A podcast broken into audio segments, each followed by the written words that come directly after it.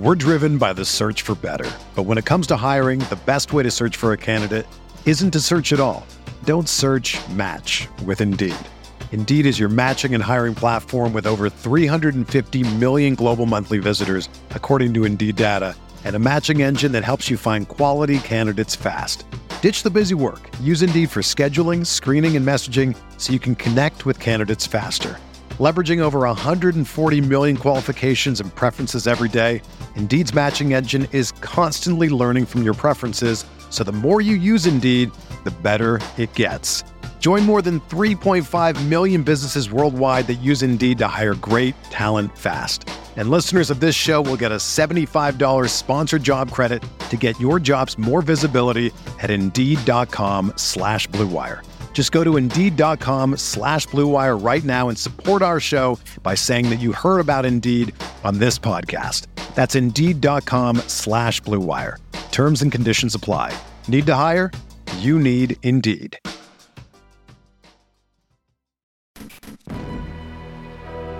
Oscar Robertson, Lou Alcindor. What a year it has been. The Bucks are the world champions. Moncrief going inside.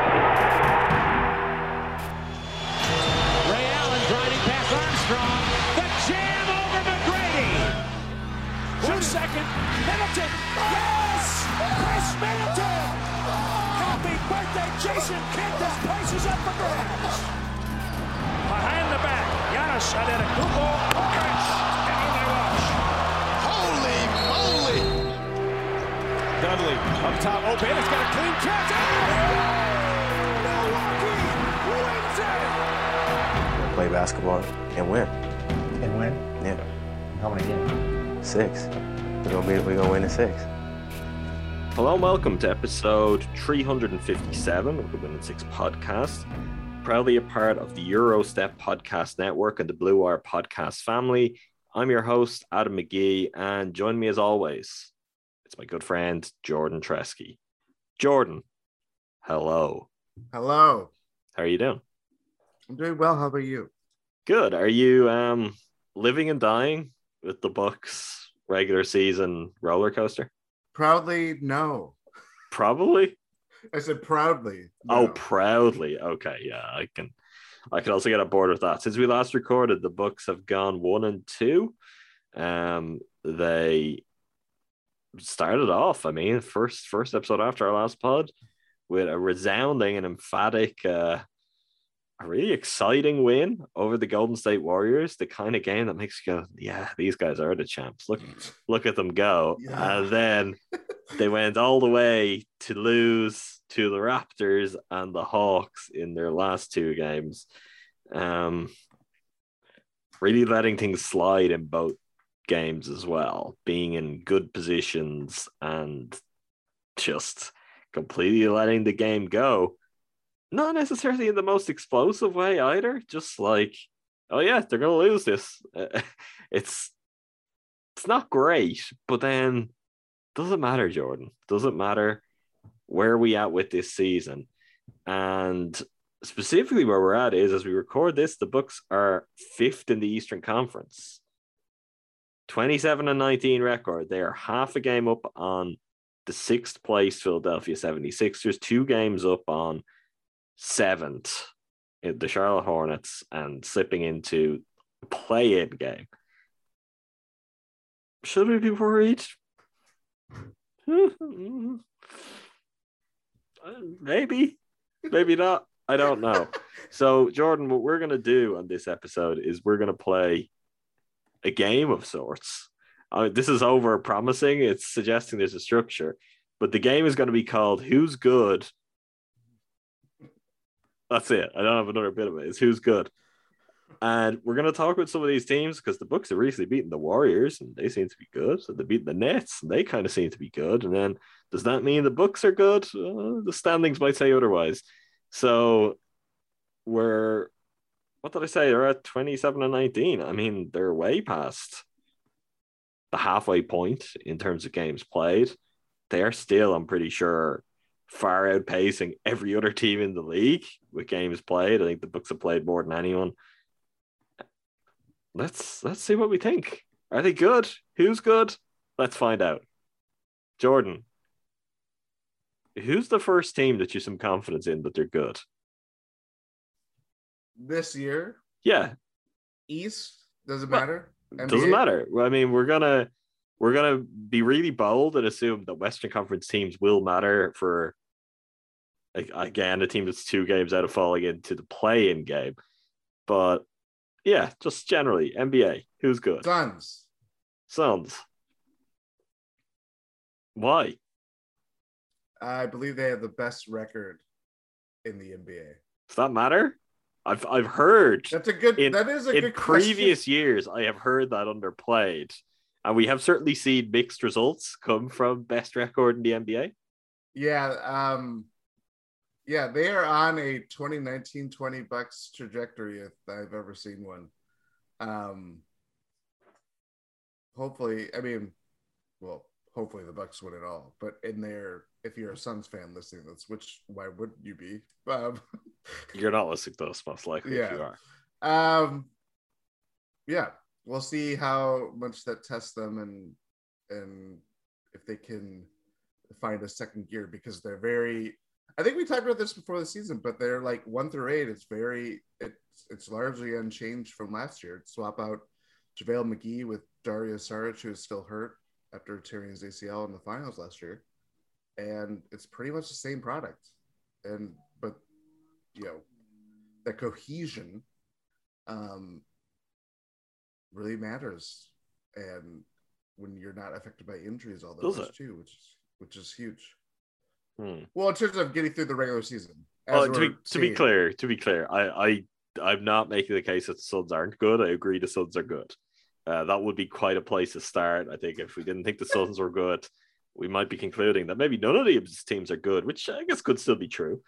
Um, the Suns are the best of the bunch. It might be a bad bunch, but they are probably the best of the bunch. Do you think, though, in a wider sense, the perception of the Suns is fueled by something which is entirely make believe?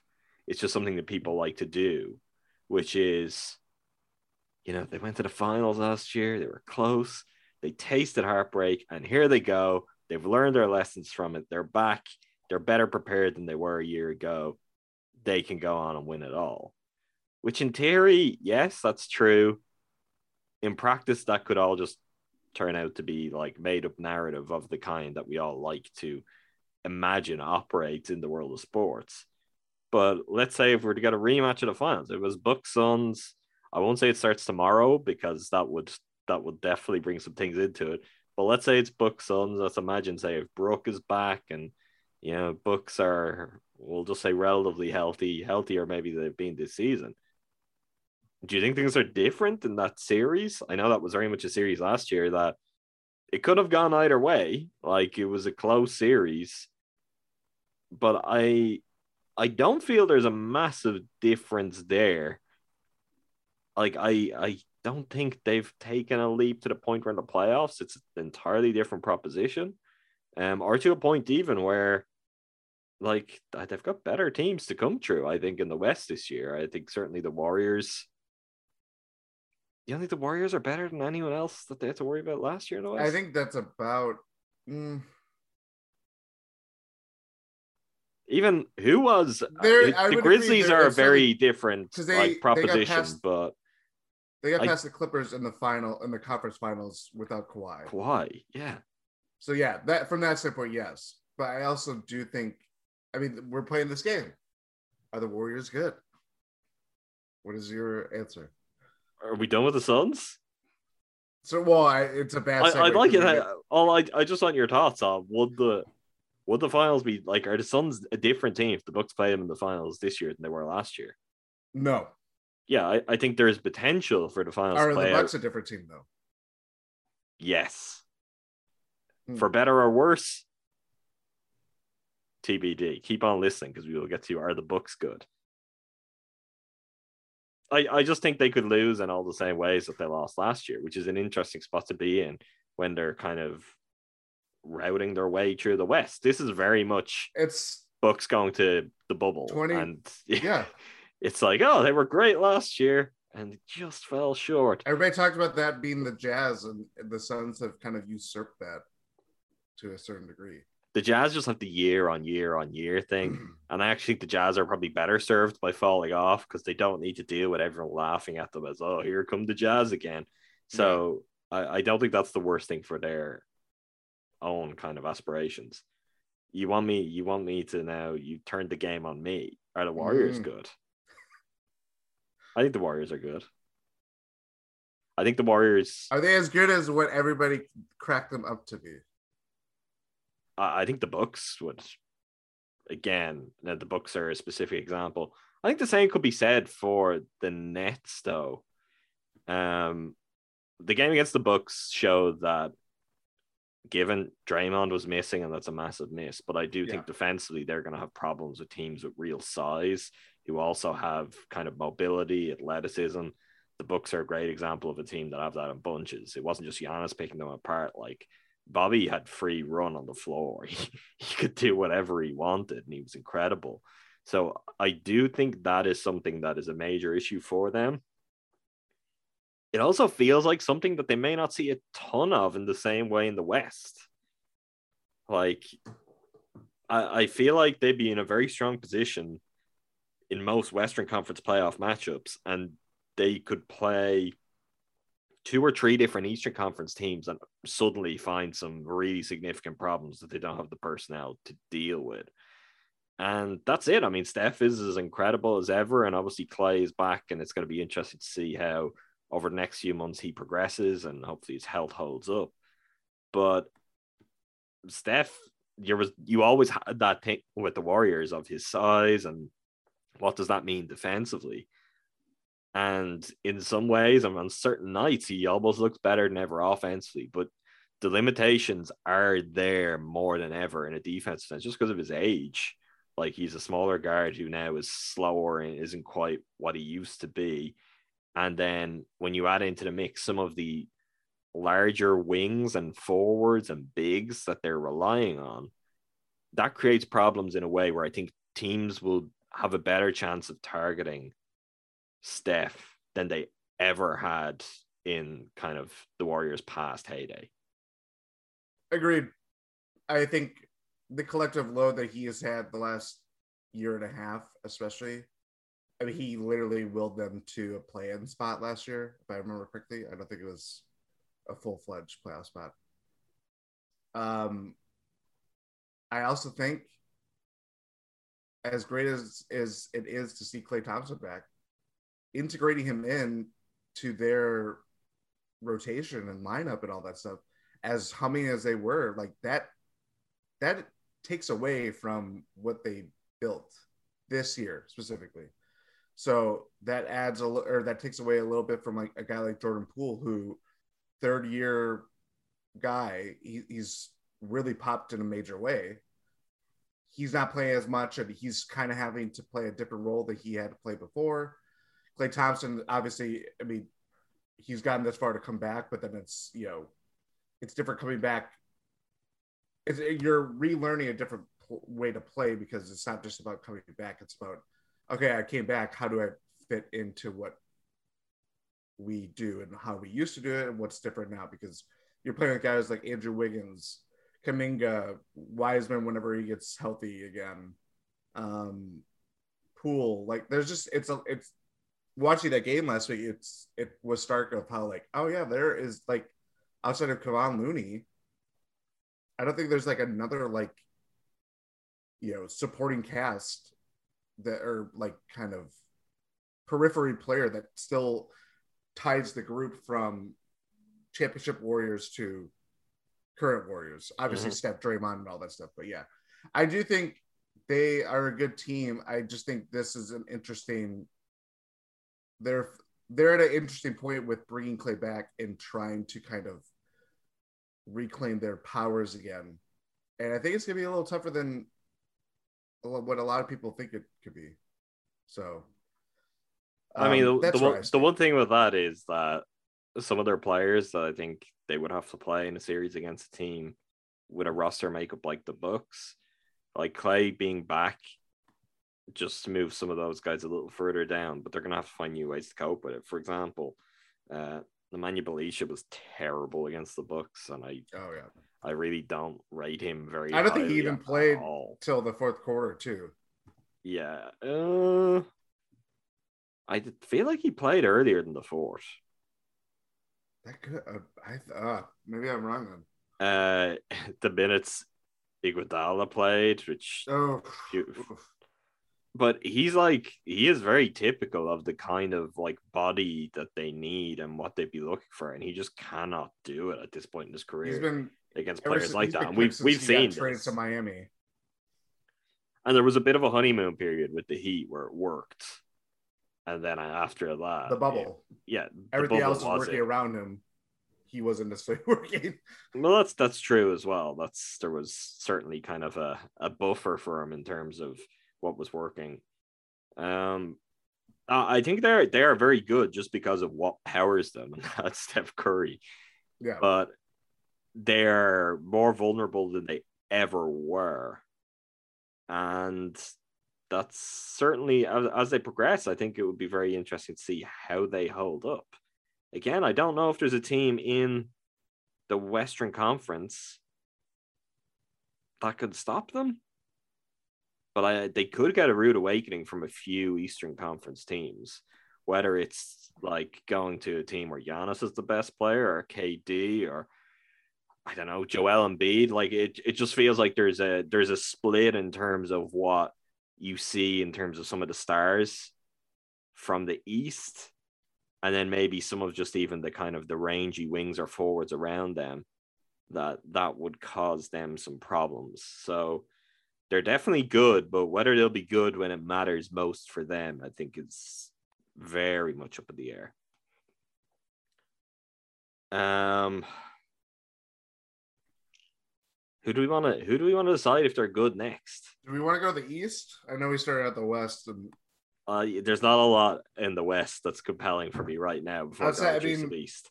I mean, we'll, we'll circle back and we can talk about some of them, but probably talk about the Grizzlies, who the Bucks are playing Wednesday. At the moment, that is not a game that I'd be.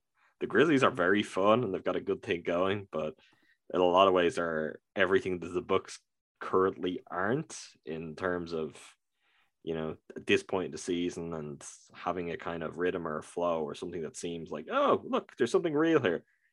Um, Chicago Bulls. Are they good, Jordan?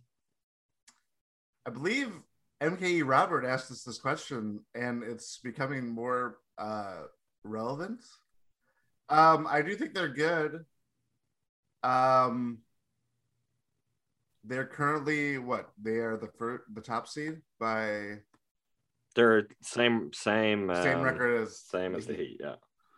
Um, I think they're good.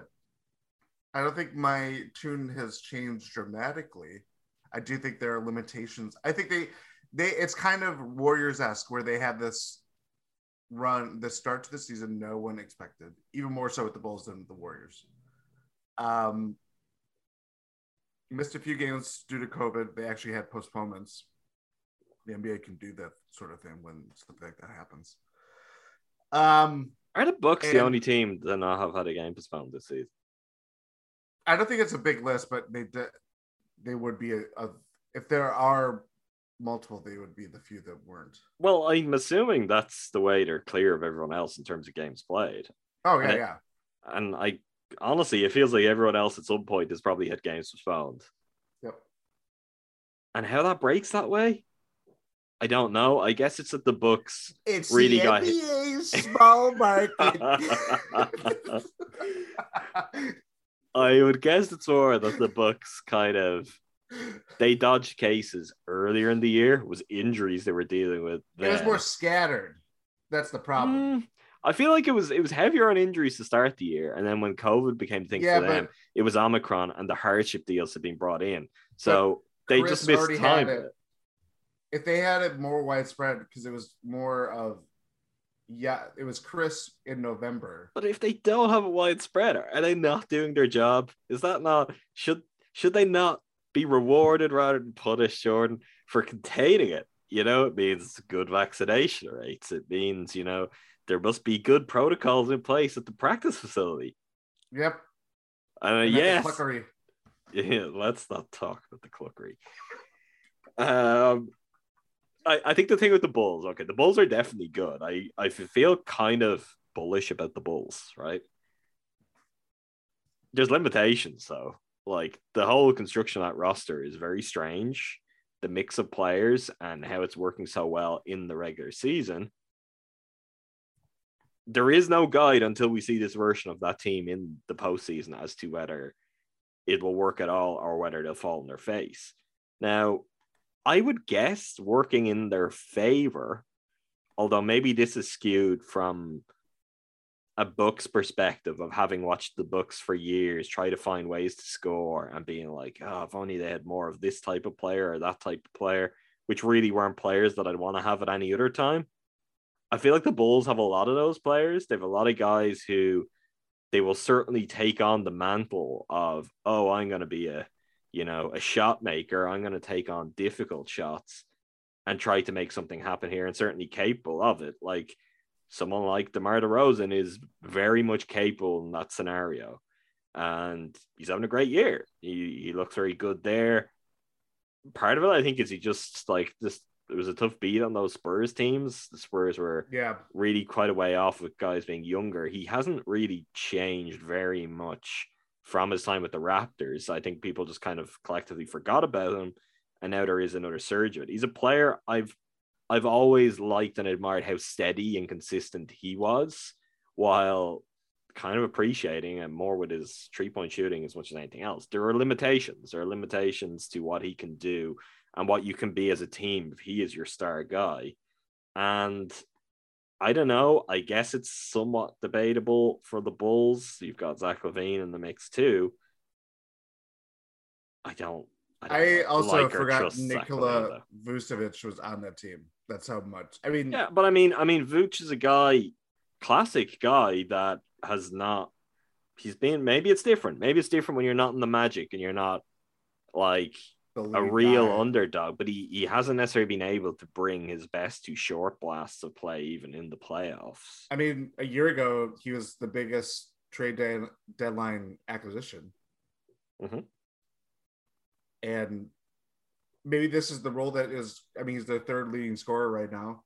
DeMar DeRozan, no one expected this to happen. Is it? It's really interesting. I think what makes him so fascinating to talk about, I mean, this, because this has just been a topic about him for ever since I've really like dove into basketball again, honestly, is that he we kind of lift up these players that are clearly like he's not a complete player. He's not the best shooter, three point shooter specifically, but he's just a really good scorer. He's, you know, as you said, he's a model of consistency in terms of just scoring the ball. His passing has actually probably got better um, alongside that too, uh, since going from Raptors to Spurs to now Chicago. There's just something about like how our perceptions change where he gets he starts to come up with Toronto as the NBA is like, oh, we need more threes, more spacing, all this stuff. Everybody should be launching seven to eight threes a game or whatever the case may be. And he went his own path and was both vilified and just kind of crucified for it. And has come on the other side of it now where he's kind of being lauded for just kind of staying in his own lane. If that makes sense. And it's kind of just the weird wheel like cycle of stuff. I'm not saying he's this, you know, elite player or anything like that, but he's just been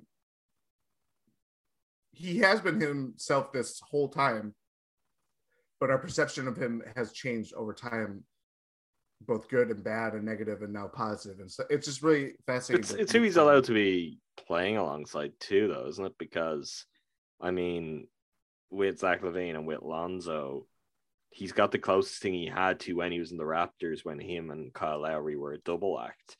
It's Yep. like as as much as someone like Dejounte Murray, when healthy, was very impressive in DeRozan's time with the Spurs.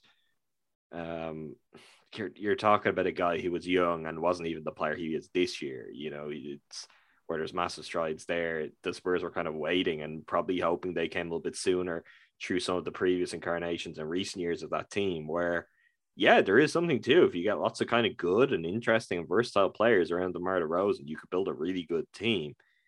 I don't, I don't think you build a championship team though. I mean, the, the, way I would feel if the Bucks were playing the Bulls in the playoffs, I would think the Bucks would beat them pretty comfortably. But I would say now that I, I would also like it's possible I'd be made to look very stupid by that. We just don't really know. Like I I don't know what Zach LaVine and DeMar DeRozan and Alonzo Ball look like together in the postseason. I think Zach LaVine has not played a playoff game, right? Yeah, that would seem right. He didn't in Minnesota. Not in Minnesota. They traded him for Jimmy Butler, therefore got to the playoffs without him. Yeah. I mean, that in itself is fascinating. Um, I think they're good. Like, they're, they're a team that, though, particularly like it, if you're a Bulls fan, you must feel great about okay, you're the number one seed and like just this massive. I think of like Boylen. It's not that long ago. Like the massive overhaul there, and I know Karnisovas coming in has been a game changer. Um, maybe shouldn't dwell too much on Karnisovas. It opens up some old wounds and brings us to some other previous. Oh, look, it all worked out. I think, didn't it? Yeah, it did. There's a championship. Yes. Um, but they must be a team that will be more nervous about seeding than anyone else. Yes. Because they, the... they don't want to get a good team that's really going to give them a test in round one because they may not pass that test. And they they could be they could be as good as they look, but how everyone's going to respond through the first few games, I think they would like something where they can trust. This is kind of within arm's length for us. You know, there's nothing completely out of our comfort zone. We're not going to get pushed too far. And even when you look at the standings, like it's dicey. They're half a game back from being third and playing the Sixers or the Bucks falling half a game back, and then you've got the book like that. That sounds like absolute death for the Bulls.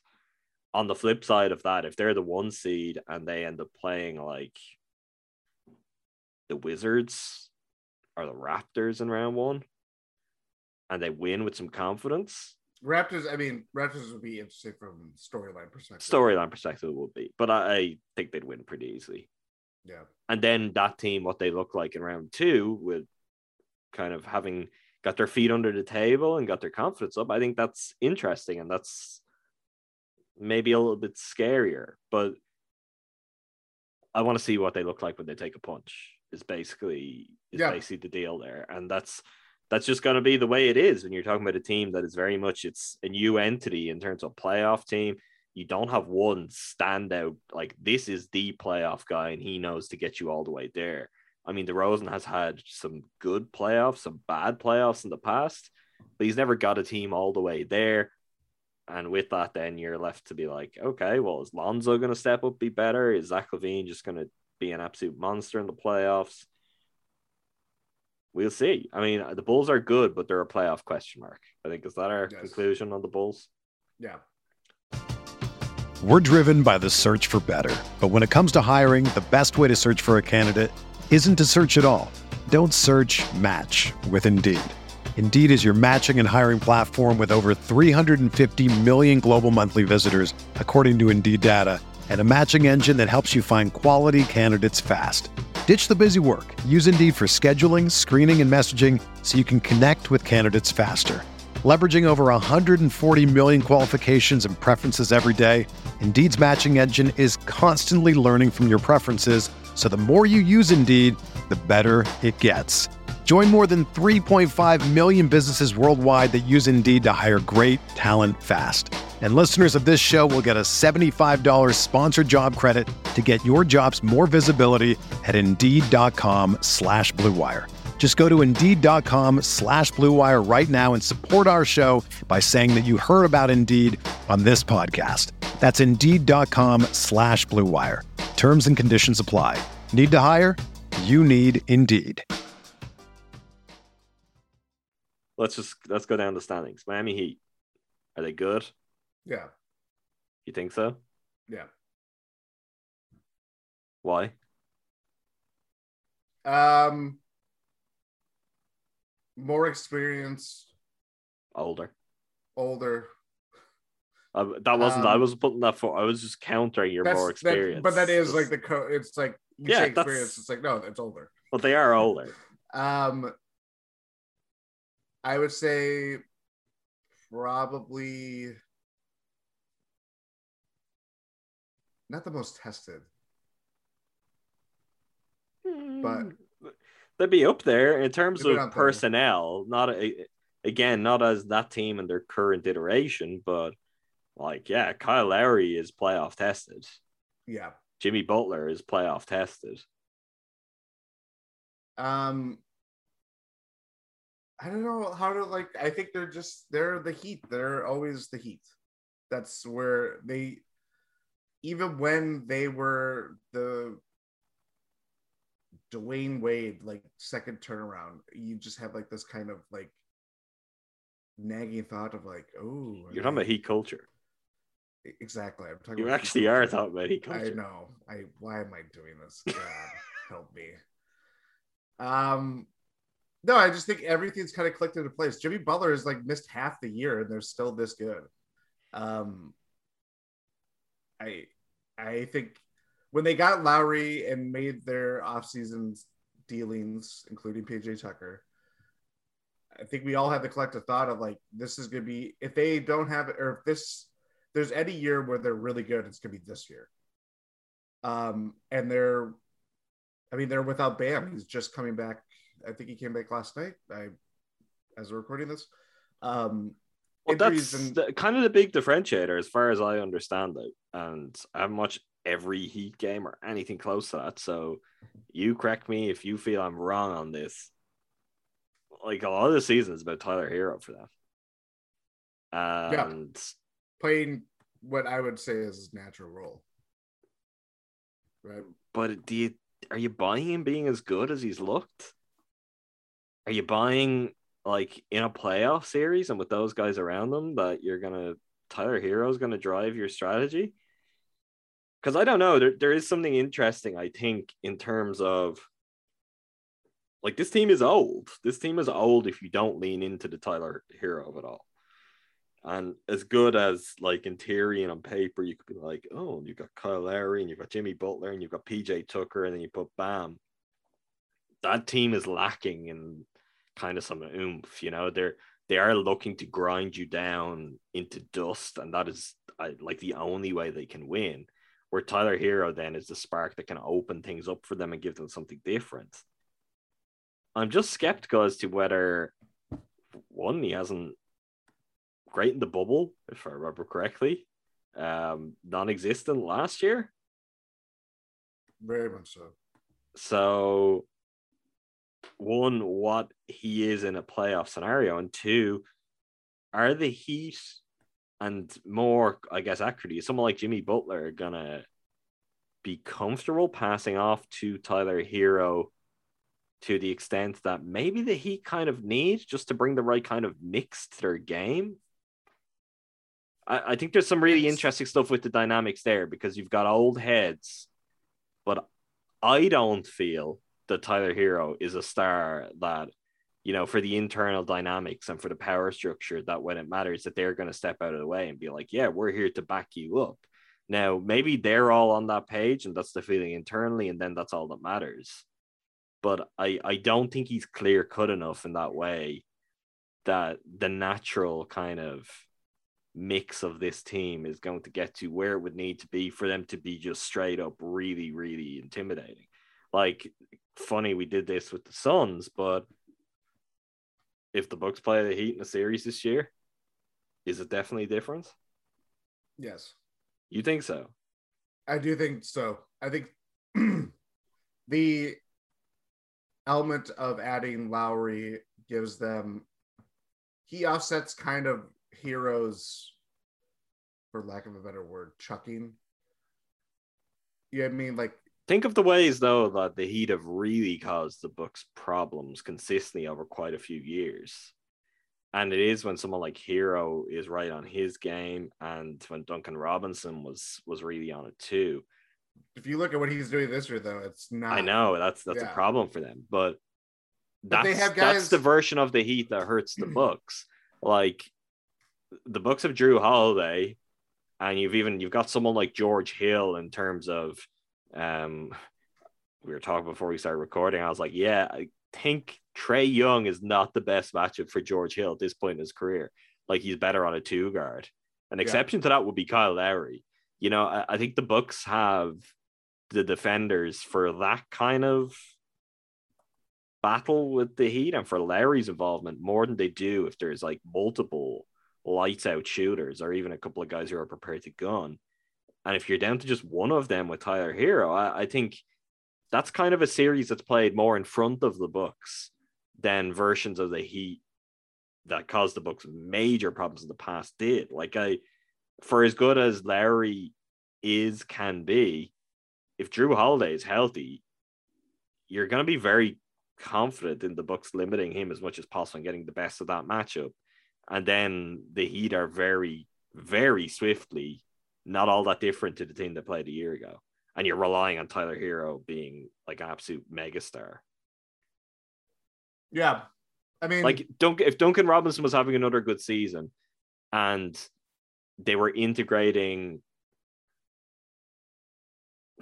it, it really would come down to PJ then. If PJ was just more the guy they were going to bring in for purely defensive reps, and you're just going to burn through minutes with, you've got Herro and Duncan Robinson on their game, and they're surrounded by Lowry and Butler and Bam. That's that's scary for the Bucks. yes, But I, I do think Duncan Robinson struggles. Um, there's time for that to change, and maybe it will change, and then the whole discussion changes but they make PJ more central to everything they do. And that flattens things out. And we know this because we were on this side of it last year where there was an obvious like push and pull factors on what PJ was doing in terms of the positivity of it. And overall, it netted out as a major net positive. But now the Bucks actually hitting offense, shots too. he has hit it. Consistent. Yeah, well, he hit some shots until the playoffs came around. Like, Oh yeah, I'm not discounting, but like the playoffs, especially, it was. I mean, it happens. It's a smaller sample size, even compared to the 20 or so games that he played upon coming to Milwaukee. Um, when you're not hitting shots, you rely on defense, and obviously, PJ Tucker is one of the best defenders in the league, bar none. And if he's doing that part of, if you're not, if the opponents are struggling to make points, even if you're going against like guys like Kevin Durant or uh, Devin Booker, name any of the players that they played against going to the finals last year in the title, like he still made his. We still like we're, we weren't like oh they shouldn't play PJ as much as they are because of you know like all that. Yeah, but I, I I wouldn't be I wouldn't be as fearful as a like we saw the Bucks beat the Nets in a low scoring rock fight of a series. I think they can beat the Heat because the Heat don't have the offense that the Nets have. They don't have Kevin Durant. They've got like Jimmy Butler is great. He's not Kevin Durant. So if in a playoff series that's the way it was going to go, I'll take the Bucks. The Bucks are the best player in the series. And I, I think if you're to kind of navigate down the pecking order, they're probably going to have more of the top 10 than the Heat would have.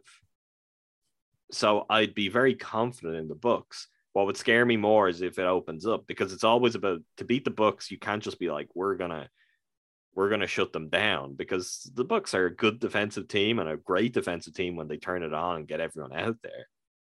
So that's not enough because then you're making it about who by sheer will can score more points, and the Bucks have the best sheer will scorer in the NBA, and Giannis, you know, it, he could do things other people can't. So that's where I think that just the the kind of the choices that that Erik Spoelstra would have to make and that he would have to make for a Bucks series are really interesting. And I think unless Duncan Robinson found it and Tyler Herro keeps up a lot of what he's done, I don't I don't see the big deal. They're good. I mean, what I'd love is I'd love the, the Bucks to be on one side of the bracket, the Heat to be on the other, and the Heat have to play the Nets. I, I think they could take the Nets out. And I would be very happy to then see the Heat rather than see Kevin Durant in a playoff series ever again. Maybe that's a natural seg to say, Jordan, are the Nets good? They're good. They're kind of good in spite of themselves, right? Oh, yes, clearly. And interesting timing too. After was it he's KD's gonna miss four to six weeks due to I missed four or six weeks. I thought you meant interesting timing after Kyrie Irving's latest comments. You may not see I'm done with him. I about just- Giannis. You- No, I don't care. You could say he said anything. He- I'm like, yeah, he. I'm you sure he could said- say he has a conspiracy theory, right, Jordan? You could say, Oh, really? yeah, um, about Giannis, you know, going under him when he injured himself in the playoffs and being like, oh, yeah, was it accidental? Was it not? This is something he was saying last night. Um, I think he was asked to reflect on his last year, I believe, and this ended up being kind of one of the headlines from it was he was kind of like, oh, Giannis took me out. Um,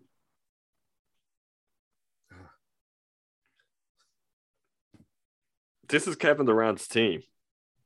I never really expected when all of those moves were made for the the alpha to be as kind of clear cut and as obviously established as it has been. Mm. Are you sure?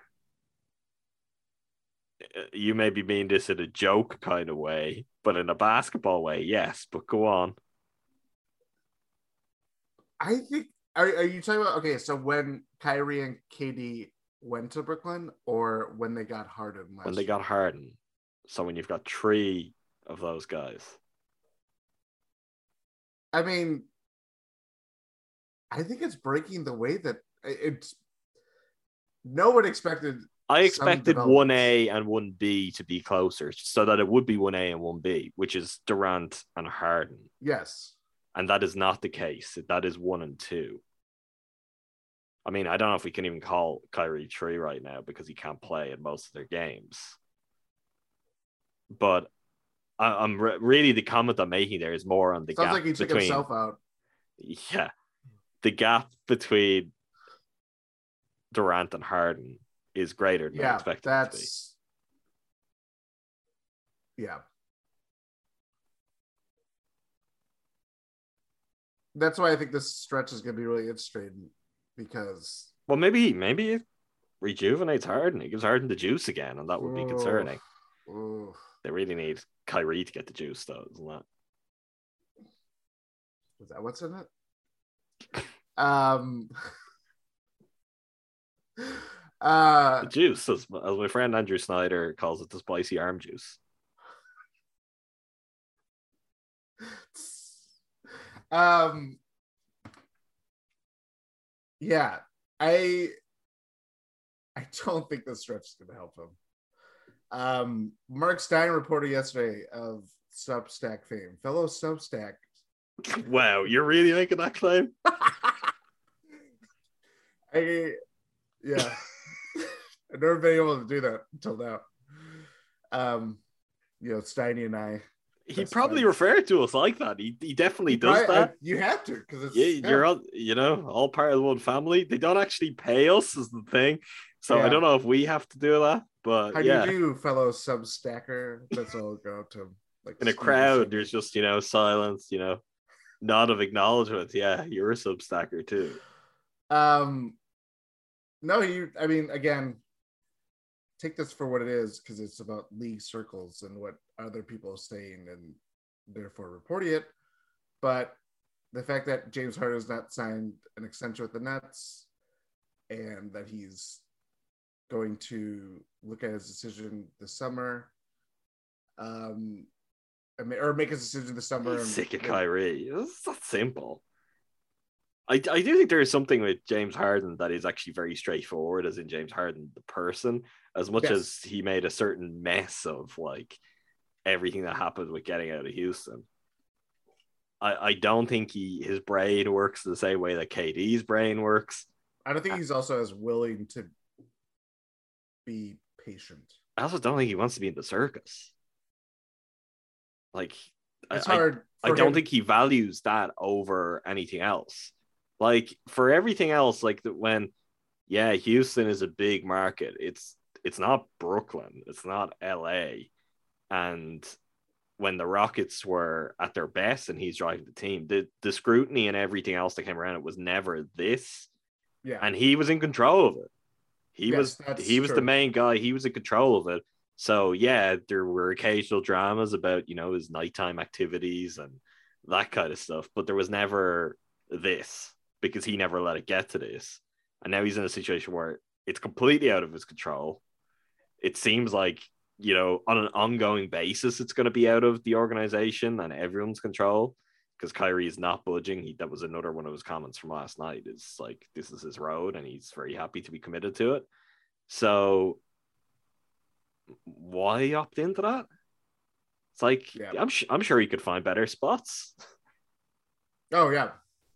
Um, but yeah, I don't. I think back to this current stretch, and if the Nets are better than they were last year, um, I don't think this is going to be helpful for James Harden, who is still really good, not as good as what he once was. Maybe this is the start of the decline, and it kind of goes away gradually, slowly, whatever way you want to put it. But putting more of the load on him when he has a part-time player who can only join him on road games at this point to kind of weather the storm. It's is- got to be like the Rockets again for him. yeah. But I don't think that he doesn't have a Clint Capela. He doesn't have Eric Gordon. Yeah, I mean, like that's I, I think Can uh, they're the, they've I'm- guys they've guys who can do that. Like Patty Mills on a given night. We saw to start the season. Patty Mills have a great night against the Bucks. He could be Eric Gordon esque. Joe Harris can be. still out, and it sounds true. like his surgery's not. Did that not go well? There's, eh, they, I believe Steve Nash said it's been thornier. I They're thought he not. was back like soonish. That's why I was bringing him up. No. I mean, this is the problem. I mean, the problem that they have is that their supporting cast is getting worse. LaMarcus Aldridge is their best center.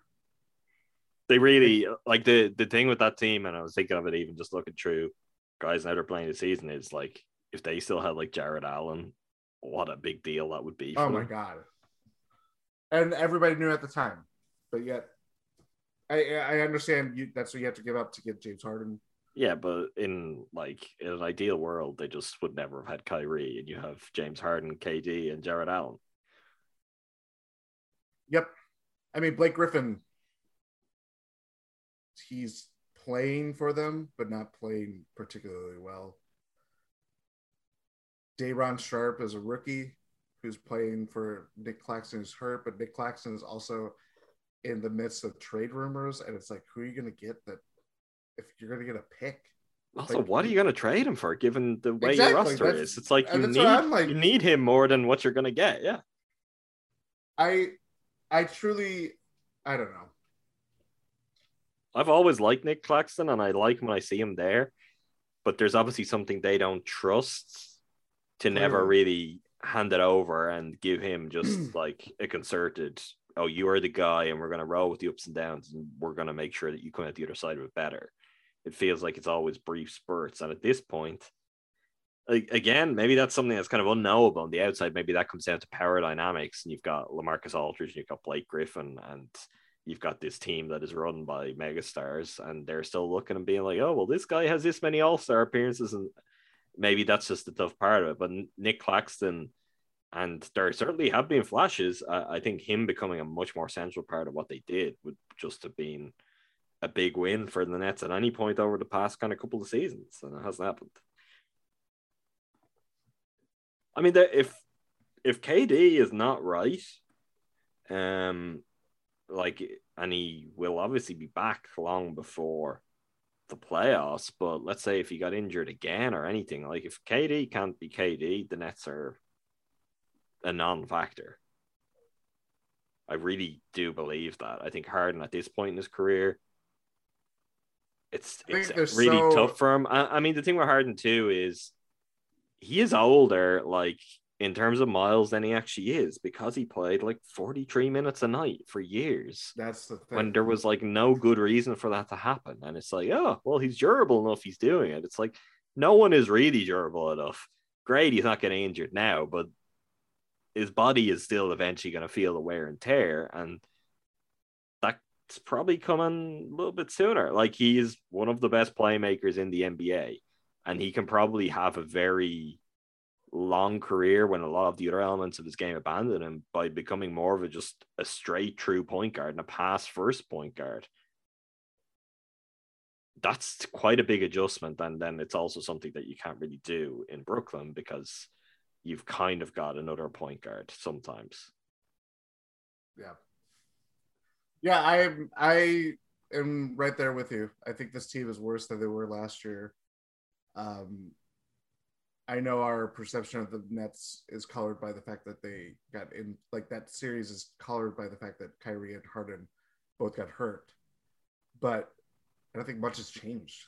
Did you know though that Kevin Durant's his foot, right? It was, it was just on the line. No, I didn't. I've not heard of that at all. Uh, you know, I, whatsoever. I I'm amazed. People don't talk about this, but you know, if he wore smaller shoes, you know, it could Oh, just that's be- right.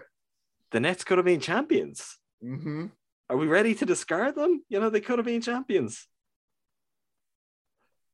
The Nets goes, KD goes. If KD, like we all we all saw it, um, anyone listening to this podcast saw it. Um, we talked about at the time. I will be scared of him for the rest of my life. Anytime he's ever on a basketball court against a team I'm rooting for, I'm like, oh, this is trouble. They've got Kevin Durant. So there's not any reason to discount them, but just the other things that should have made them the ultimate super team are not working. And I wonder, like, I wonder to what extent the Nets have explored just let's be done with this thing. Let's like have they picked up the phone and no one else really wants Kyrie either, which is it's the kind of thing people like, no, of course someone would want Kyrie. Would they? Certainly not a healthy organization that's in a good place and like in a position to win now. If you're winning already, I don't think you're bringing Kyrie Irving into the mix. Got anything on that, or you just want to leave it hands off? multiple jokes in the chamber. Probably not something I should say. They're gonna stay in the the chamber. podcast. Okay. Um, if I were to continue going by the standings right now, we're going to to Cleveland next, Yeah. which is the kind of I mean, it's the fun point of this. I don't know how much further we'll really go with this. I mean, we did the Cavs. Maybe we'll look a bit back west. Um, Uh, we will talk about the Bucks. Don't worry, everyone. That would be. Imagine if we just didn't talk about if the Bucks were good. And that's how that'd be the people learned that we thought they're they're just not in the running. Literally a week after we're like, yeah, we haven't watched a lot of these teams. We only watched them when the played. That's true. Cavs, Jordan. You you saw the Cavs in person this year. I did. I did. Are they good? I thought they were good. Much better than the Magic game I went to when the Bucks were up 50 before halftime. Um, yeah, we're not going to be talking about the Magic. Um, good, very good. Uh, I like Big ball. I like with I like big ball. I like their overall feel. I like seeing the Cavs good.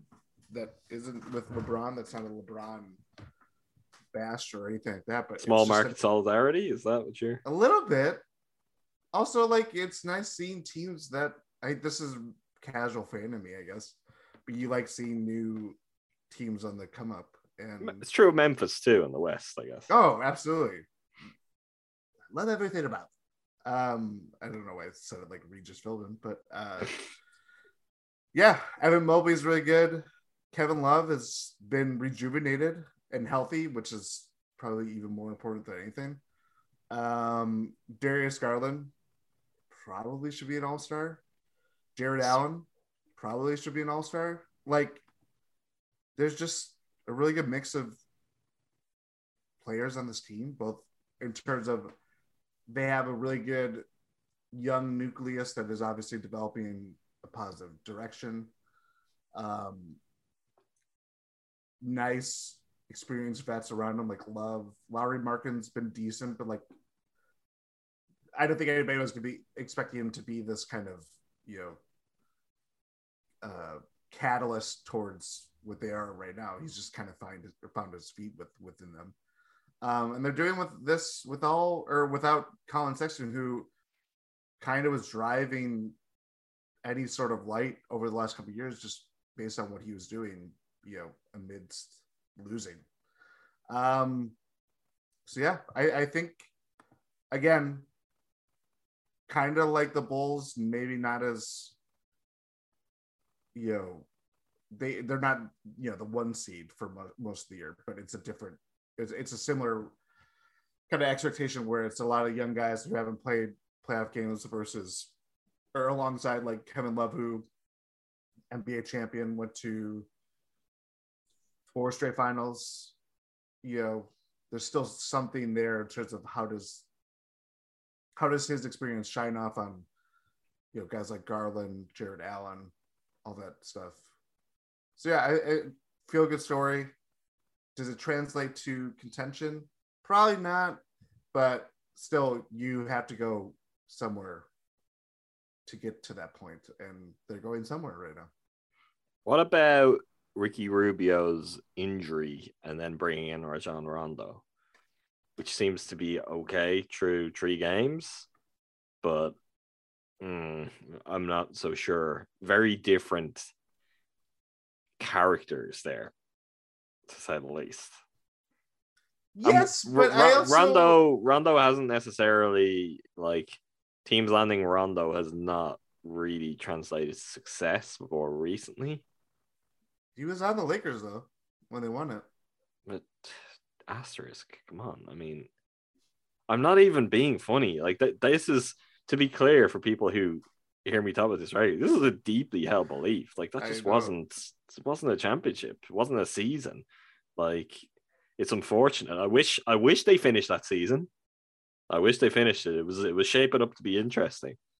But I, I don't think you can look at what the Lakers did that year and what the Lakers have been since and be like, yeah, that was totally legitimate. The best team won. We found a true champion. It's, probably unfair me, but I, I just I really struggle. And the more and more we move away from it, and the more and more that's just kind of exposed to be something entirely different to what went before it and what's come after it. I find it tough. Like, I, because yeah, he was on that Lakers team, and then what happened? Um, they traded him. They They traded him, it. and then what happened? No, no, no. He they didn't No, trade him. He they- signed elsewhere because he signed with the Hawks. He well, he ended up with the Hawks. I can remember exactly how that went. He ended up with the Hawks, and then what happened?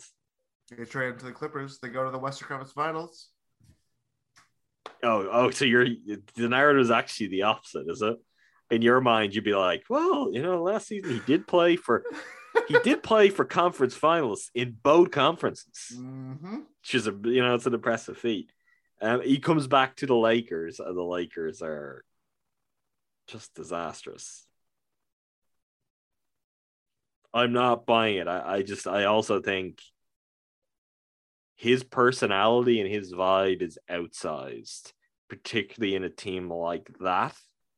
A lot of younger guys, and with Kevin Love as like the experienced champion, I I don't know if Kevin Love is the guy to kind of run the room. I, Rubio was like perfect. I think in in all aspects, perfect for that team for the age profile for what they're building. Rondo is a he's a different kind of cat, Jordan. He is, but I also think that's more exaggerated when he's playing on a team like the Lakers. Yeah, but because there's a mind like Rondo with the Heat, if that was to happen, would be like peak Rondo in terms of that version of him. It's like when there's a culture and there's a group of guys who are gonna exacerbate that kind of mindset where it becomes something he's gonna eat into that more. But I, I still Like he's not gonna come into that team and be like this mouse-like figure in the locker room and on the court. No, but I I mean, since they made that trade, every reaction that I've seen has been carried water by the fact that he was like the more uh patient with young guys during his one year with the Bulls during that. I, it's been a lot of like, oh, you can look at that and see how he has been with you know trying to he's you know whatever I'm I have no idea who was on. I think actually Lowry, no, he wouldn't have been on there. Doesn't matter. Um ultimately, Rajon Rondo is not gonna be the singular presence to whether they're really good this year, whether they make Well, he's some noise. he's important though. But he's important. He's important. Like with no Sexton and no Rubio, Rondo is important. So his influence will be felt, and I don't think it's going to be for the better.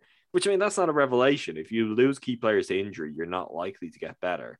But I, I do think they will feel that as it gets deeper in the season and maybe towards the playoffs. I don't know if they're kind of the purity of their vibe will be the same. And I think part of that was carrying them to be something better than they are right now. I think they're definitely on the up and they will continue to be, but we'll see. We'll see. Um, is anyone good in the West? I, the Grizzlies, I mean, we could talk about it, as I said, in a similar way to the Cavs. Are the Grizzlies ready for prime time, Jordan? yes. Yes. Wow, I love it. Really. Oh yeah. And your confidence on that is based mostly on Ja Morant is thought that's what you might say. superstar, but this has been building for the last two years. Sure. Yeah, I mean, I understand they got kind of buzzsawed by Utah last year at the playoffs. I, I think ma- for me though, the thing is the roster construction is slightly unusual because they don't really have the Rajon Rondo, the Kevin Love, like Steven Adams, and that's it. Yep. And They, the trust young me, guys are powering this team. World's biggest Steven Adams fan here. I love that. And he is very much the perfect kind of veteran in terms of, you know, energy and experience to drop into that team. I think that's that's a, a good fit overall that clearly is helping them. Um but I'm I'm trying to think of examples where you see a team take off like that. Like there's something comparable maybe to like say Bucks when it was Giannis, Jabari, Middleton, MCW. I know Jabari's injury and there was complications. This is clearly a better team, but you know what I'm talking about just in terms of the makeup of the roster, and it is not to sound like Jason Kidd here. It's unusual to win with like just young players like that. You know, that was the Bucks' problem was they were all so young. It's the one and only problem the most convenient thing with that is, you know, as time goes on, they do get older. Then if they win, you can say, look, they're older if they won, which is exactly what happened. Um, but that's that's the thing that I I wasn't quite expecting you to say. You think they're ready for the big time? Um, I love it. That would be great. What does that mean to you, though? Is that like, could you see them beating the Warriors in a series? Could you see them beating the Suns in a series? Could they come out of the West? I don't think they're ready for that. So they're not ready for the big time. Well, Big Ten is going to the conference finals. That's Final Four. I think it's doable. yeah, but are they going to be an Atlanta Hawks esque conference finalist? Well, you still make it. Yeah, but come on. But the Nuggets, I mean, the Nuggets made the conference finals two years ago. Again, it was the bubble. I understand. Um, but also came back from a 3 1 deficit, you know, historic level of uh, comeback. And for reasons outside of their control, they're they haven't been able to reclaim that. Yeah, the, the biggest thing in the West when you talk about and trying to figure out a power structure is that the Nuggets have not had a fair chance to be the team that I think Everybody would be the clear cut year in, year out best team in the West. Yep. Like if Jamal Murray hadn't got injured and you've got Jokic as this MVP anchor, you don't have problems. Like you don't have to worry about anything. They and were very Aaron Gordon has. I mean, they made that trade before Murray got hurt, but he kind of. You saw a very brief glimpse of what how beneficial that was for both parties. So yeah, that, that's kind of where it's funny how to get to the Nuggets and how we're kind of where we are is that it kind of has opened the door for a team like the Suns the last two years, the Warriors this year, the Grizzlies now, like making that kind of run to the top of the West, and it's colored that side of the bracket, obviously. And then one would say the Bucks struggles this year, and the Nets kind of doing this dance have opened up more shenanigans in the East. on the Nuggets though. Uh, I know there's been some videos kind of right around early this month, I think it was, um, of Jamal Murray doing some basketball stuff. And I believe Michael Malone. I'm always inclined to go with what I used to call him, but I don't want him to like shout at me. So Michael Malone. Michael. Uh, Michael. He seemed to be very clear that it's not a kind of next couple of months. It doesn't mean it couldn't be March, mid March, April. Like, if Jamal Murray comes back and looks 70% okay by the time the playoffs start, worry on the Nuggets. I don't think it. I think it's next year. That wasn't the question, though. I'm in on the Nuggets. I'm. I mean, Yeah, but okay, all right. But if he doesn't come back, do you think the Nuggets are coming out of the West? no, no, no, no. I don't Okay, think they are. So this is the reason why I asked you. Let's say he does come back, Jordan. It could be April. And he gets to 70% even what he what he will be, what he was. You're just shaking your head. no. Just for the thought exercise, what would like uh, so are we just a purely Denver, are they good? No. I don't think it's that they're not good. I don't think they're. The game is are they good? That's true. Can't. I, I know they're good long term, and I know we actually both really like them, but yes. we're talking about the current season. So are you just are they good? No, where I'd be like they're kind of good. They're not good enough to really matter, but if Jamal Murray does come back, then they might really matter and they might actually, yes, be good. They might be the best in the West. That would be my answer, but you're just not even prepared to play the thought exercise, bro. no, I'm abstaining from exercising. It's a good New Year's resolution. Um, do we the Jazz? I mean, Good. things seem to be not going very well over there with like stuff Rudy Gobert is saying and tweets that Donovan Mitchell's liking and all of that. It, it- what I what I would say on that though, and it does seem because they've gone through this, you know, not their first rodeo. Um, if it doesn't click for them in a big way this year, I think change is coming. Quin Snyder's there like eight years, nine years, which I, didn't actually realize until is very he like the recently. third longest tenured coach. Yeah. Fourth? I, I, who other than Pop and Spo? Kerr. Yeah, They okay. got hired that same cycle. I don't. Th- I can't think of another. no, I don't think there's uh, anyone else close, really. Yeah, especially with Stevens out now too. Yeah, that'll be it. With Rick Carlisle gone to the Pacers, like Yep. just like I don't, I don't think it would be advisable for them to change from Quin Snyder, but they, I think they do have to think about their star guys and what works and what doesn't work, and I don't know. It's a particularly divisive topic. Uh, There's a lot of people you see very, very bullish on Gobert and Gobert being someone who like can be your best guy in a championship team. I'm not there because I think if you were to go to that kind of place and then you were to be like, okay, well, what kind of player, what kind of star do you want beside him? I don't think you'd come up with something too far off Donovan Mitchell. Yeah. Yeah.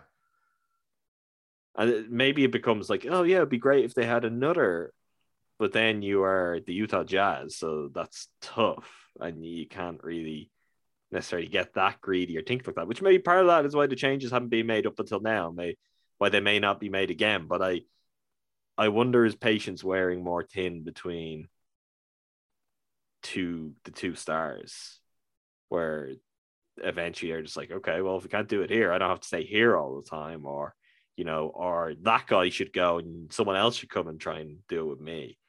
Uh, that's that's the interesting thing. So it feels like kind of a, a high stakes playoff coming up for them. They could cause the Warriors some problems. Yeah. Like Gobert's size could, although I I do think something I someone a bit more dynamic with size is really what the Warriors would not want to face. Because it's not even just that like they can play small and really not play without a center. It's that they don't have the kind of forwards. They've got That's Draymond. the that's, problem. that's really it. So The problem- Gobert as a static target is maybe easier than some other things they'd face. the problem for the Jazz, and it's, I think the collective view of how it it's painted is that it's a slight towards Gobert, but it's more of a slight towards Wings and forwards. Yeah. Bojan Bogdanovic, good player, not a sturdy defender. Yeah, I mean, you take root. It's it's it's more of an extreme version of, or it's more of a because they have. It's not necessarily that they have flopped in the playoffs, though. If you want to take it that way, I wouldn't argue with it. Um, but we don't know that the Suns are are if they're the same old team, does that carry them to a championship? We don't know that yet. If the Jazz are the same old team, we know that that's not that can't carry them to a championship because the formula to beat them has largely remained the same, even as you know what it was before with going back to even like Gordon Hayward uh, a couple years ago. Guys, the guys around Gobert and uh, Mitchell are good for what they are as like supporting players, but to take Gobert away and take him literally out of the paint where he's just a fantastic defender, elite defender of in NBA history. And if you don't have a Draymond Green or throw in like an Aaron Gordon or Jerami Grant, like these kind of like switchable wings slash forwards that can kind of fill in the gaps and kind of muck up things. It's really hard to expect to be an elite defense and to kind of weather the storm against, you know, teams that can really space you out and pull you apart in that way. A team like the Warriors or actually I think their biggest problem, the biggest obstacle for them is the Phoenix Suns. Because you get a team where I mean DeAndre Ayton is not Rudy Gobert, but he is a suitably kind of solid center with good offensive skill that you can match up with. And he's got some size and strength to battle with him on the other end. And then you've got Devin Booker as you know their version of Donovan Mitchell and probably a better version of Donovan Mitchell. And then they've got Chris Paul over. Yeah. and that that's where the problem and even Bridges, like compared to the kind of forwards that the Yeah. Jazz have. Like if the Jazz had Bridges, that's an entirely different proposition. It's it's really the kind of player they, they desperately need. But I, I think that's when they look at the the way the kind of West could shake out. I think that, I think it's possible the Jazz could go to the finals, but they would need someone else to pick off the Phoenix Suns. they need a little bit more luck, which they It can happen. Yeah, very well can happen. We know that more than anyone at this point. Um, but yeah, Um, Jason Kidd's Dallas Mavericks are nine and one in their last ten games. Is it on? Will we get the big, you know, the series to end the discourse? Championship on the line? There would be a real thrill, wouldn't it? Unless he won, which in that case, mm, I, I don't know if I could ever watch basketball again. Four horsemen appear. That's one. Um, I, I personally, I mean, I will really We're struggle. going too far. I We're will going struggle. We're gonna go back to the Bucks in a minute. I know. Um, I would struggle to take the Mavericks seriously as long as Jason Kidd is head coach. Also, a lot of that streak came when he wasn't coaching the team. That's true. Who are his assistants? It was Sean Sweeney that took over.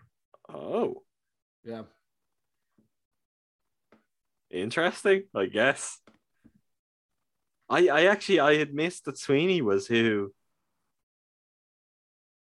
He's one of a couple. It's funny. That's a touch of uh some kind of similarities with the the mid-season back surgery and Prunty takes over and Khris Middleton surges and the Bucks actually found something. Mhm. It's almost like when he Jared leaves Dudley. the organization. Jared Dudley's an assistant with the Mavs. Yeah. I missed this. Okay, so Igor Kokoskov.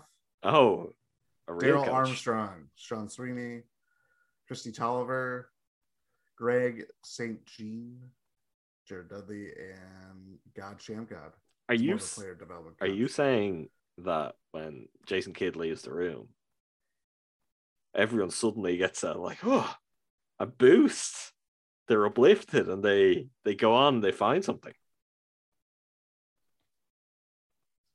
Not that that's happened. Are they? Is is is it possible then that they're like a a well timed um, health and safety protocol away from winning at all?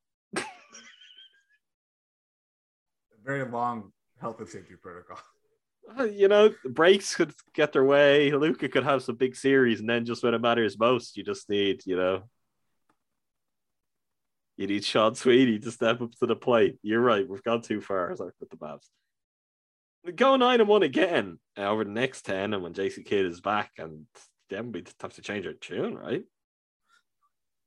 We'd have to seriously. You'd have to think about them in a.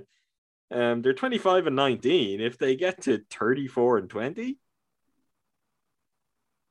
Bucks are not going to be 34 and 20 but No. yeah i'm i'm basically saying if the mavericks go on a stretch where they win 18 of 20 games we'll have to consider them as a real team okay in the east is there do we do the sixers the, the sixers problem is that nobody wants ben simmons and they are like getting some useful players in away from emerging as a team that you would have to take very seriously. And they cannot get useful players because nobody wants Ben Simmons. Yes. For the Do you- price that they're asking for. I I don't know how low that pli- price would have to plummet though. But you think of where his stock was at, and now he's been on the shelf for a long time. Like I don't think he's got better. Do you? a guy with maybe not the greatest of confidence in important elements of his game. Is this that- is this house still for sale? Is it still listed? Is it- I got I gotta guess yes. Um I, I don't know what the price is gonna be that's gonna get but for the house? that's gonna get buyers flooding in for the house. Yeah, that's what I was gonna say. Yeah. Um that's gonna get teams like engaged and into any kind of bidding war or even just one team making phone calls on him. I I don't know. But they do have Joel Embiid. And they're doing a pretty good job of like making the season work without really anyone talking about them or focusing about on them because the only thing people talk about with them is Ben Simmons. And they're right there. They're half a game behind the Bucks.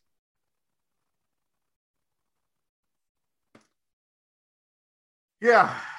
I mean, I They might be the only team that I that's almost more unknowable than the Bucks, given the Bucks. They're they're definitely more unknowable than the Bucks.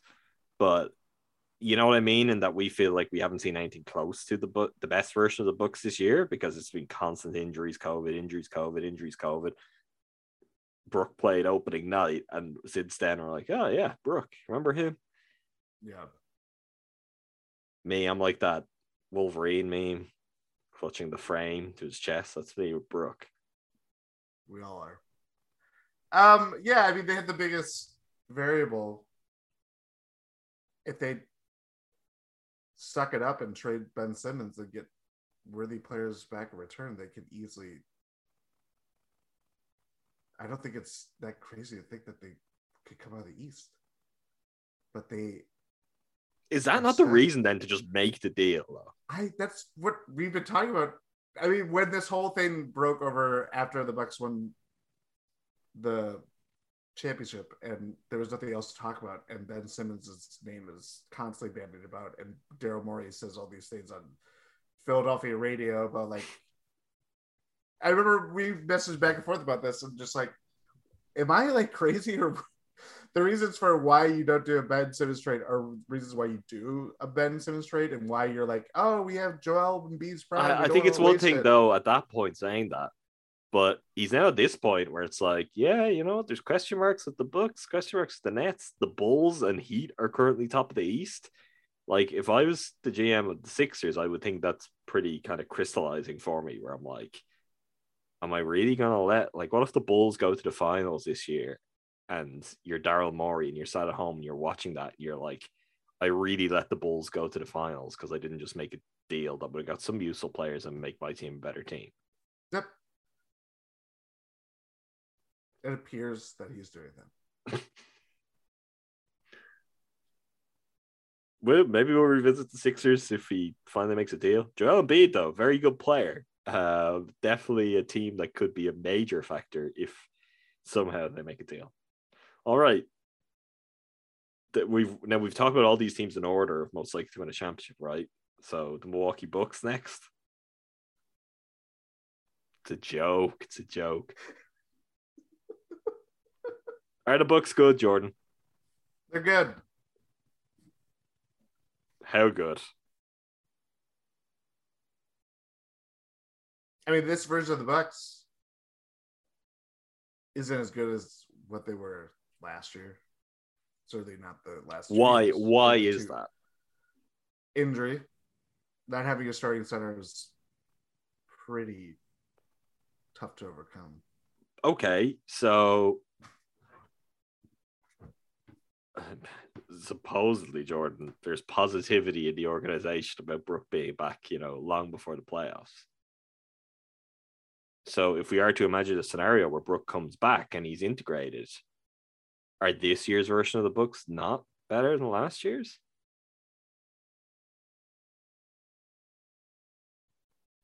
They have to be. I like if Brook comes back and I don't think they had to be.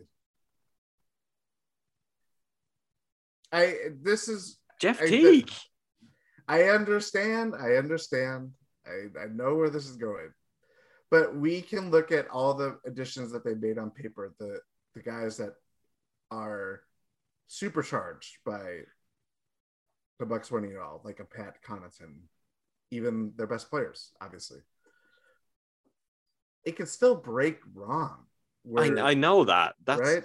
Yeah, but that doesn't factor into are they better than they were a year ago? That's like uh, when all is said and done, are we going to be able to say that they won the championship and they looked better while doing it? That's that's the unknowable. Like we got to learn this and we got everything to align, and it finally broke the Bucks' way after 50 years for them to win a championship. That may not happen again, but it doesn't mean that the Bucks are better this year than last year. Like w- there's a conversation we had before they won a championship and after it they were better like three years ago than they were last year, and they lost in the conference finals. Yep. They had as much depth winning last year's title as they did in 1971. That's I, I'm not joking. It's It very very, it's very similar. Well, what does that say though? That doesn't mean it. It means you shouldn't have depth. Nope. Take it away. Take it away and just hope that you know I'm if, if things if things look if things break your way in a given year, your depth doesn't matter. And if your depth matters, you're playing with lesser players to begin with. You've already lost. And if your star players play like star players. Do we believe that though? Is that a real? Is it just you needed things to break your way so that your depth is as inessential as possible? Because whether you've got good depth or bad depth, if you're talking about depth, you're talking about players that aren't your best players. A little bit. I think like there is beyond some- beyond seven guys, like because obviously you're gonna have a couple of bench players who are, but seven, eight guys.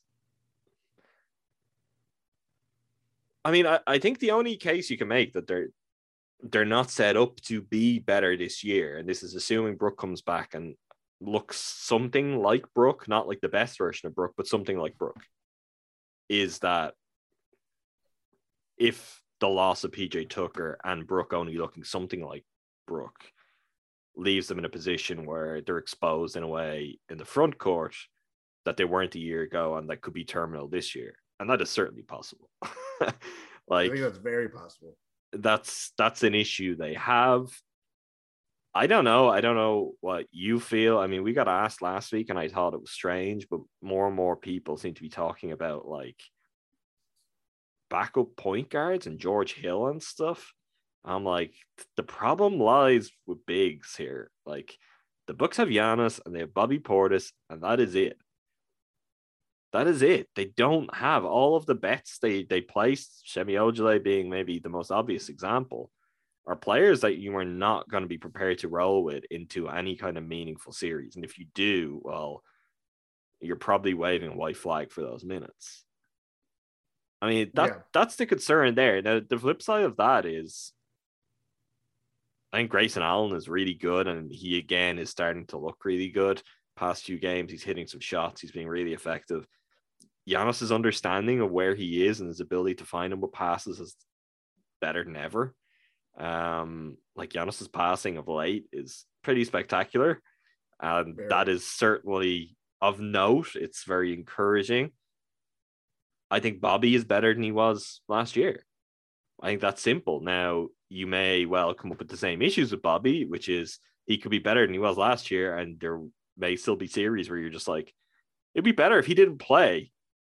They will they will not have that luxury this year because they don't have PJ Tucker and Brook may not be at his best. Like there's not even close to a scenario where they could afford to sit Bobby against the Nets.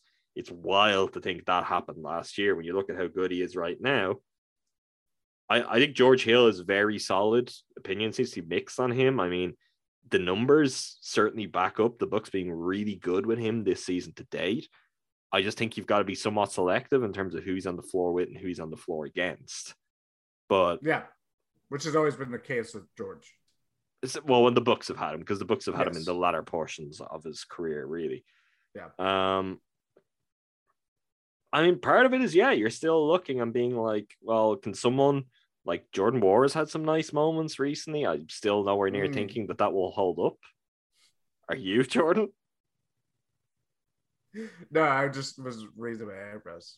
Um, Wes No, Matthews is being very solid. Like that's, I guess that's the thing. It's like, can Wes do some of the PJ Tucker thing? It's not perfect when you.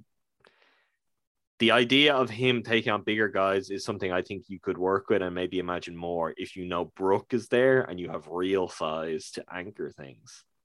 But I think if you're playing smaller to begin with and then you're doing some combination of that, that could get trickier.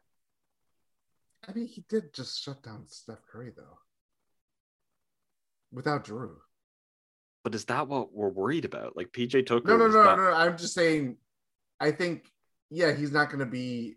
He is an. In, The Bucks need him to be the Kevin Durant stopper, not the Steph Curry stopper. They beat him. They beat the Nets with Wes primarily covering him that day. Do you think David Duke will be starting for the Nets if the Bucks played him in the playoffs? Again, It's like I I I get your point, but like that that's a different kind of uh dynamic to the backcourt and wing than you know it makes it a little bit easier to stop KD if you're like oh no do I do I cheat off David Duke I'll add the junior this time just to be clear thank you. uh, I have you noticed on broadcasts they don't always add the junior, and I find it unnerving. if I was if I was him, one, I, I this is a conversation lots of people have had before. I'd probably be like, my name is Dave. Let's be clear on this. My name is Dave. but secondly, I'd be like, can we just make sure that I don't think but- Dave makes it better. oh, I think you, I think you just change your name. change it completely. you'd at least want the junior to be stressed. Although, I mean, that, that would still could still imply that. Uh, anyway, my point here is I I can't believe that they're just like a broadcast all the time. They're just like dropping and like Yeah, but they're not starting dropping, at shooting guard. It's David Duke. Are they dropping Bobby Portis Jr. or whatever? Well, there's a reason why that's not as concerning or problematic, Jordan. that's a very good point. Unless there's another Bobby Portis I don't know about. Anyway, um, Well, there is. Because if he's a junior, there's another Bobby Portis. yeah, but uh, does that guy up to move, let's move on. Is that go up to David Duke esque stuff? I don't think so. Um, okay. What was our conclusion on on the Bucks out of you know the uh, what I was saying is yes, Wes Matthews did a great job against Kevin Durant, while David Duke was also starting for the Brooklyn Nets. It feels like that is not. If that happens and the Bucks fail in the playoffs, maybe we could be less worried about Kevin Durant because the Nets are not the Nets. I, I'm very. I think what you've got to look at is that Nets game and is the Warriors game and the good of the Bucks this year. Even go to some of what they did on opening night, which is maybe the only game this season where you're like, oh look, that's something like what the Bucks could look like at their best. It's really the only evidence we have to draw from. In those kind of games, when they get going, they look unstoppable.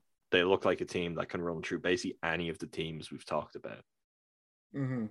Now, their record, and for example, the Raptors and Hawks losses, that's what points to, well, yeah, do they have any consistency? Can they rely on that? How much can you get away with going through a regular season in the way they are? And then finding it for the playoffs, That finding it when are- it matters. This is, we the- talked flipping the switch, and if that was real, I mean, if that ever works last year, last week, I should say. Um, maybe we're about to find out.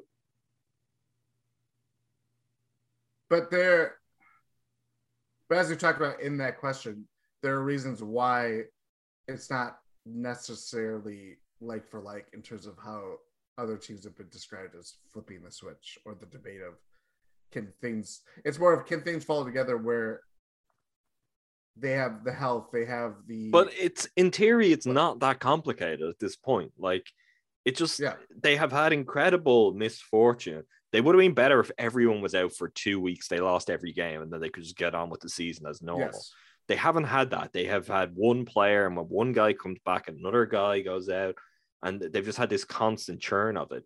Now, in theory, and I know we're playing the you know soreness and day to day game with Jrue, which is giving everyone flashbacks at the moment. But in theory, Jrue should be back very soon. And when Jrue comes back, you're looking at the roster, and it's like, all right, this is it. It's just about waiting for Brook. yep And if they could stay like that and then get Brook, well, then that's fine. Like it, it is possible. I know there are going to be health and safety protocol things are going to raise their head. In theory, a lot of this team has now caught had it. COVID. um, and we already knew the majority, although let's not go to what the vast majority means again, um, were vaccinated too. So, in theory, in theory, theoretically, the Bucks should be in a spot where they shouldn't have as much uncertainty with that. And if they could just catch a couple of breaks, and they have caught none up until this point, they could become the team that we know they are, and they could blow everyone out of the water. It's just a question of whether that's actually whether it's possible. I mean, I, I don't think going back to what we talked about last week, it's like it's unanswerable. It's it's like we're gonna have to wait and see this unfold. I think as a Bucks fan, what I would be clinging to is we talked through all those teams that we've talked through. I think the Suns were the one we had kind of the least pushback on, and we settled on The Suns are good, but if the Bucks played the Suns in the finals, would it be different to last year? Not necessarily. And if that's the best team, then you're in the spot where it's like, okay, let's just see how this plays out. But in the shorter term, and this is where you finished off last week, and it's now getting more and more apparent. Bucks have to start winning at some point, because otherwise you're going to fall out of the playoff spots, which is not ideal for trying to win a championship. Yeah. So they've got to find something at some point. I I don't see the reason in a vacuum to be as frustrated by all of these kind of what are throwaway losses. The problem is they are piling up. Yes. And the cumulative effect of it can be seen in the standings. So they need to find something soon to just steady that. Like maybe it's fine that they're the fourth seed. Maybe that works out great for them, or they're, they're fifth seed even. But you need to win, keep winning for a while, and just put all the rest of like the mess, which is literally what it is behind that, out of the equation. Because no matter how good you like, we saw this with the Lakers last year and what people thought about the Lakers. I'm gonna, you know, take myself out of the equation here and what I thought of the Lakers. But we saw a champion fall in the door last year, have to go through that mess. That did not serve them well at all. And I don't think it would serve anyone well. So you just gotta get clear of that, consolidate your spot, which I think the Bucks will. I don't see it being a problem, but at some point you've got to do it. you know, you've got to win some games. And I think we're getting to that point. If they can do that though, and they can see out the regular season, and it's like, yeah, they're somewhere between spots like I don't know, one through six, which everything is probably still in play. Mm-hmm. On that footing, I think they can beat anyone and they could still win a championship. There's nothing to say they couldn't.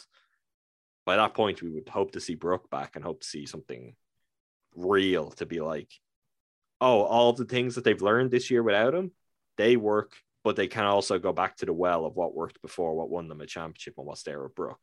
If that happens, I I don't think other teams have answers for the Bucks, which is the most important thing of all. Yeah. All right. That's it. We've taken a tour around the NBA. There we go. Our tour.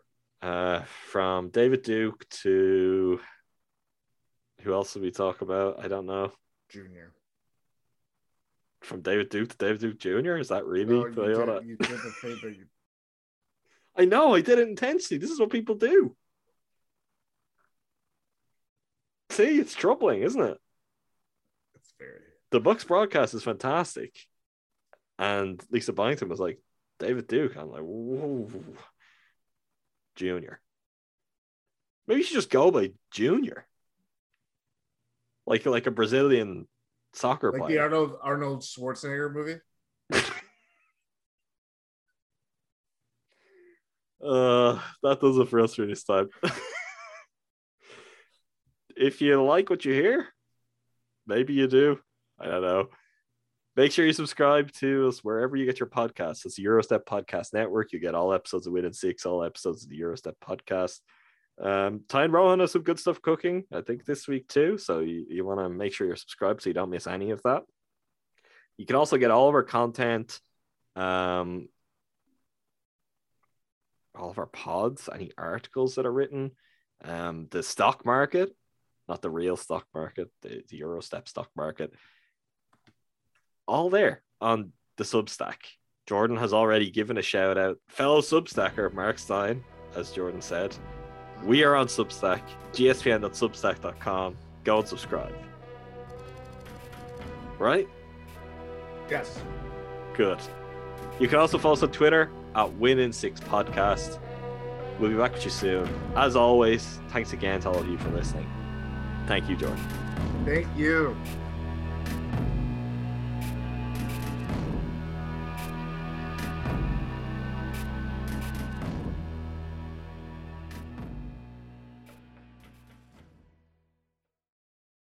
Mother's Day is almost here, and you can get her the most beautiful time tested gift around a watch she can wear every day from Movement. Whether mom's into classic dress watches, rare and refined ceramics, or tried and true bestsellers, Movement has something she'll love. And right now, you can save big on the best Mother's Day gift ever with up to 50% off site wide during Movement's Mother's Day sale at MVMT.com. Again, that's up to 50% off at MVMT.com.